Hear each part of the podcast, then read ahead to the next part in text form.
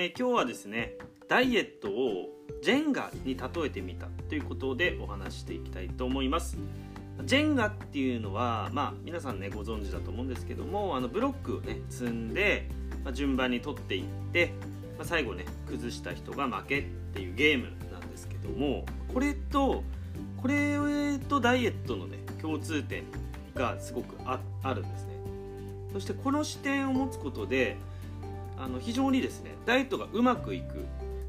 ようになる考え方を身につけることができるんですね。ということでちょっとお話ししていきたいと思います。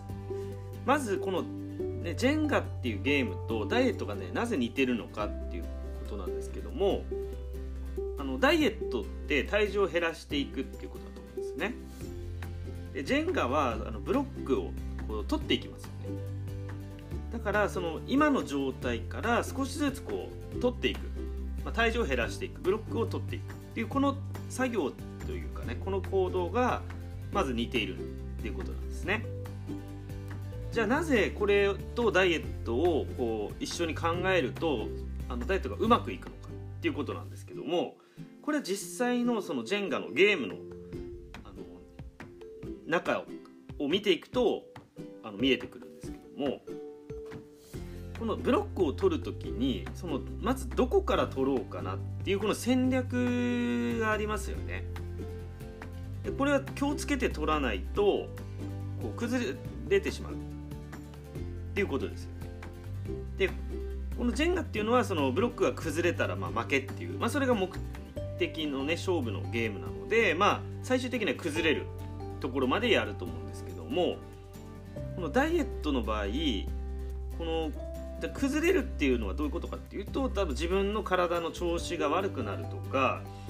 まあ、ダイエットで失敗するとかちょっとそういうことに例えてみてほしいんですね。だからその体重を減らしていくんだけどもそのうまくこれをただ減らせばいいっていうことではないと思うんですよね。例えばあの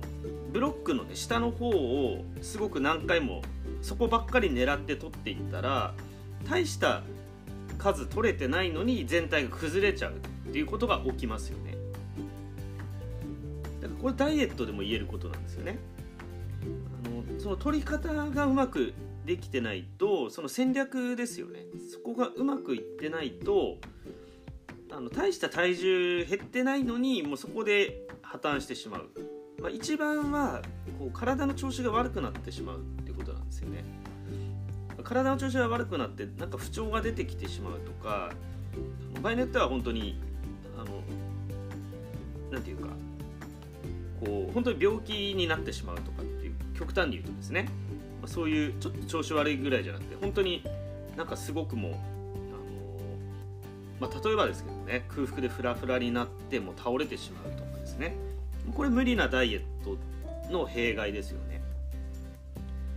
だからこうすごくそのどういうふうにやっていくかっていうその計画性だったりとかその戦略性っていうんですかこのゲームの中のそのブロックを取るっていうすごい単純な中にも結構そういったところが含まれてくるんですよね。しかもそれをこうプレイヤーがね複数いるっていうことでこう自分だけでやるんだったらまだいいじゃないですか邪魔されないですよね。でも実際こうダイエットとかでもこう自分は例えば今日お昼少なく食べようって思ってたのになんか友達に誘われたからついついこう行ってしまったとかですね。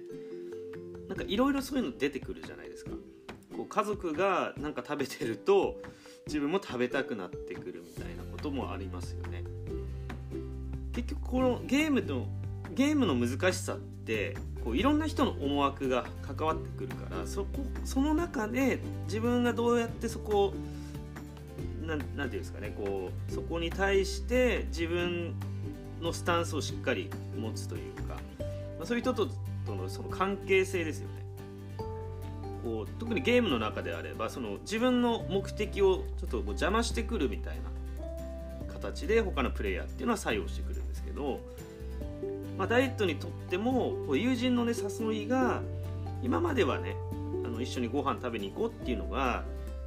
こうそれは嬉しい。その友達としてのですね優しい言葉なんですけど痩せたいっていう目的がある時にはちょっとそれ邪魔に感じてしまいますよね。でも人間関係はねなんか壊したくないなとかでも痩せたいしなっていうこういうなんか葛藤とかですね出てくるんですよ。なんかそういったことも今駆け引きっていうんですかね。人間関係の影響というかね、まあ、そういったこともあの絡んでくるなっていうとこですね。あとやはりですねこうどこまでやるのかっていうことなんですよね。ジェンガのゲームの場合はその崩れるまで、まあ、誰かが負けるっていう勝負をつけることがね目的なのでダイエットって崩れるまでやっちゃダメですよね。崩れるっていうのも自分の体を壊す体とかね、まあ、これメンタルも含めてこれが壊れるってことなのでこれは絶対良くないと思うんですよねだからいわゆるこうゲームとは違う部分っていうのは最後そこの部分ですよね。どこでどこら辺でこう着地させるのかっていうことですよね。でもこれってなんかこうこれもなかなかね難しい部分だと思うんですよね。なんか取れそうな気がする。でもどうしようかなみたいなその、まあ、人間のその欲が出てくるみたいなとこですよね。今までここまでできたんだもうちょっといけるんじゃないかっていうところの最後のそこでまあ、うまくいかないというかね。この着地する部分ですね。ここはね意外と、まあ、うまくできない場合が結構あるんですよね。これがうまくいかないと大体の場合はリバウンドしてしまうっていうことなんですよね。まあブレーキって言ってもいいかもしれないですね。車がね走り出して止まれないとめちゃくちゃ危ないじゃないですか。あの車の性能ってね、アクセル踏んで、まあ、加速性能っていうのもあるけどブレーキの性能が同じその加速したものに対してブレーキがなければこれほど危ないことはないですよね。だから一つその作った流れがずっとその流れでいけばいいかっていうとこれはあのこれ NG ですよね、まあ、太ってる状態から普通の状態になるのはいいけどそこからじゃあ痩せる痩せすぎとかですね。そういう状況になっていいのかっていうとそれは違うと思うんですよね。意外とここで迷子になる方が結構多いような印象もあるんですよね。ということでいろいろねこうジェンガに例えることであのなんかまだまだねいろんな視点が出てきそうだなっていうふうにねなんかすごい面白い例えだなって自分ではね思ったんですよね上手にねダイエットしていく上でのその考え方っていうのを、まあ、分かりやすく理解することが、ね、できるんじゃないかなっていうふうに思うんですね。まあ、ぜですねこんな考え方を参考にしてみていただければと思います。え今日は、え、ジェンガと、ダイエット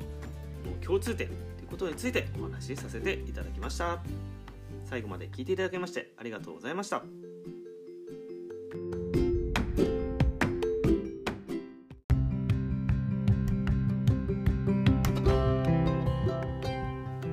このチャンネルでは